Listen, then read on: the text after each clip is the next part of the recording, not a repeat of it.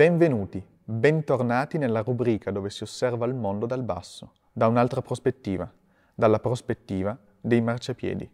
Eccoci dunque alla seconda puntata di Marciapiedi, il podcast introverso, riflessivo e dove si pronunciano male le R. L'altro giorno camminavo, cuffie nelle orecchie, telefono in mano, sguardo rivolto al mondo esterno per non scontrarmi con esso e fin qui normale routine direte voi. Quando ad un certo punto il mio passo si deve arrestare, non per mia scelta, ma poiché una luce si è accesa davanti a me. Semaforo rosso per i pedoni. Allora mi fermo, clicco il pulsante che si trova sul semaforo per prenotare il verde e attendo lo scatto luminoso che mi dia il via a ricominciare a camminare.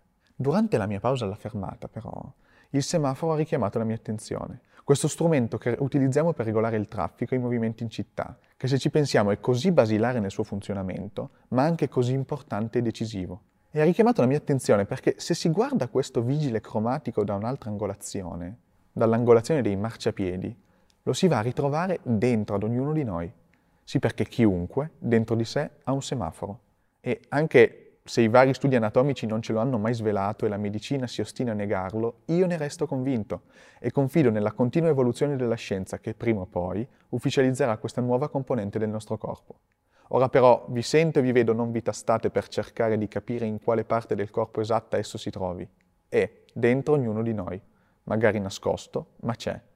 Perché quelle tre luci, il giallo, il rosso e il verde, rappresentano i nostri possibili stati d'animo verso di noi, come ci percepiamo, come ci sentiamo nei confronti del mondo e con quanta forza riusciremo ad affrontarlo in quel determinato momento. Il giallo è la luce che, solitamente, rimane accesa per più tempo dentro di noi. Quando siamo nella nostra condizione di tranquillità, quelle giornate o quei momenti, come dire, tra virgolette, standard, viviamo una giornata dopo giornata senza soffermarci esageratamente su ciò che accade. Le ore passano e noi quasi non ce ne accorgiamo. Gli altri due colori però, le altre due luci, sono quelle che quando si accendono fanno più effetto, il rosso ed il verde. Quando il nostro semaforo va sul rosso, siamo scontrosi con noi stessi, non amiamo qualcosa di noi, siamo insicuri, non riusciamo più a fidarci completamente di noi, iniziamo a scavarci e a trovarci difetti e su quelli ci fossilizziamo. Dentro di noi non si cammina più, siamo fermi allo stop non abbiamo voglia né di vedere gente, né di vivere completamente e pensiamo che non ci realizzeremo mai nella vita.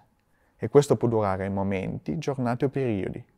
Il rosso ci frena i nostri occhi.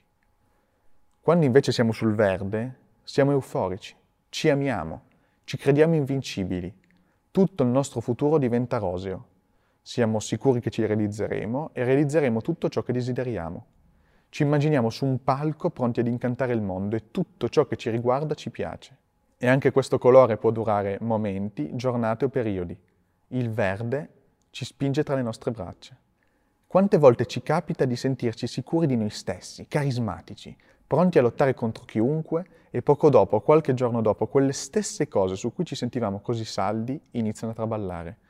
Quante volte cambia il vento dentro di noi, quante volte un nostro difetto compare e poi scompare ai nostri occhi. Alcuni giorni addirittura il principe dei nostri pensieri, altri non ce lo ricordiamo, come se non facesse neanche parte di noi. Ecco, ora sappiamo con chi prendercela. Caro semaforo, sappiamo che ci sei. E questo meccanismo che regola le luci al nostro interno è complicato. Il semaforo dentro di noi non ha tempi prestabiliti, è succube delle nostre emozioni, delle nostre sensazioni e degli input che riceviamo dal mondo esterno. Perché proprio come me all'inizio del podcast, quando vi ricordate cliccavo il pulsante per far cambiare colore al semaforo, così le altre persone, ciò che ci circonda, hanno potere sul nostro di semaforo, per alcuni di più, per altri di meno. Quindi anche noi abbiamo il potere di cambiare il colore del semaforo degli altri. Un nostro gesto, una nostra parola, una nostra frase può portare il giallo dell'altro o sul rosso o sul verde, o viceversa. Non possiamo assolutamente sottovalutare questa nostra capacità. Dobbiamo stare allerta su come e a chi diciamo una determinata cosa. Perché citando quel supereroe morso dal ragno radioattivo, da un grande potere derivano grandi responsabilità. E pensavate di andarvene senza la frase finale di marciapiedi di cui non sentivate il bisogno? Mi dispiace per voi. Eccola qua. Rullo di tamburi, che squillino le trombe, pronti ad incazzarvi nuovamente, sia pedone che percezione, di fronte alla luce verde, si muovono con passo più sicuro.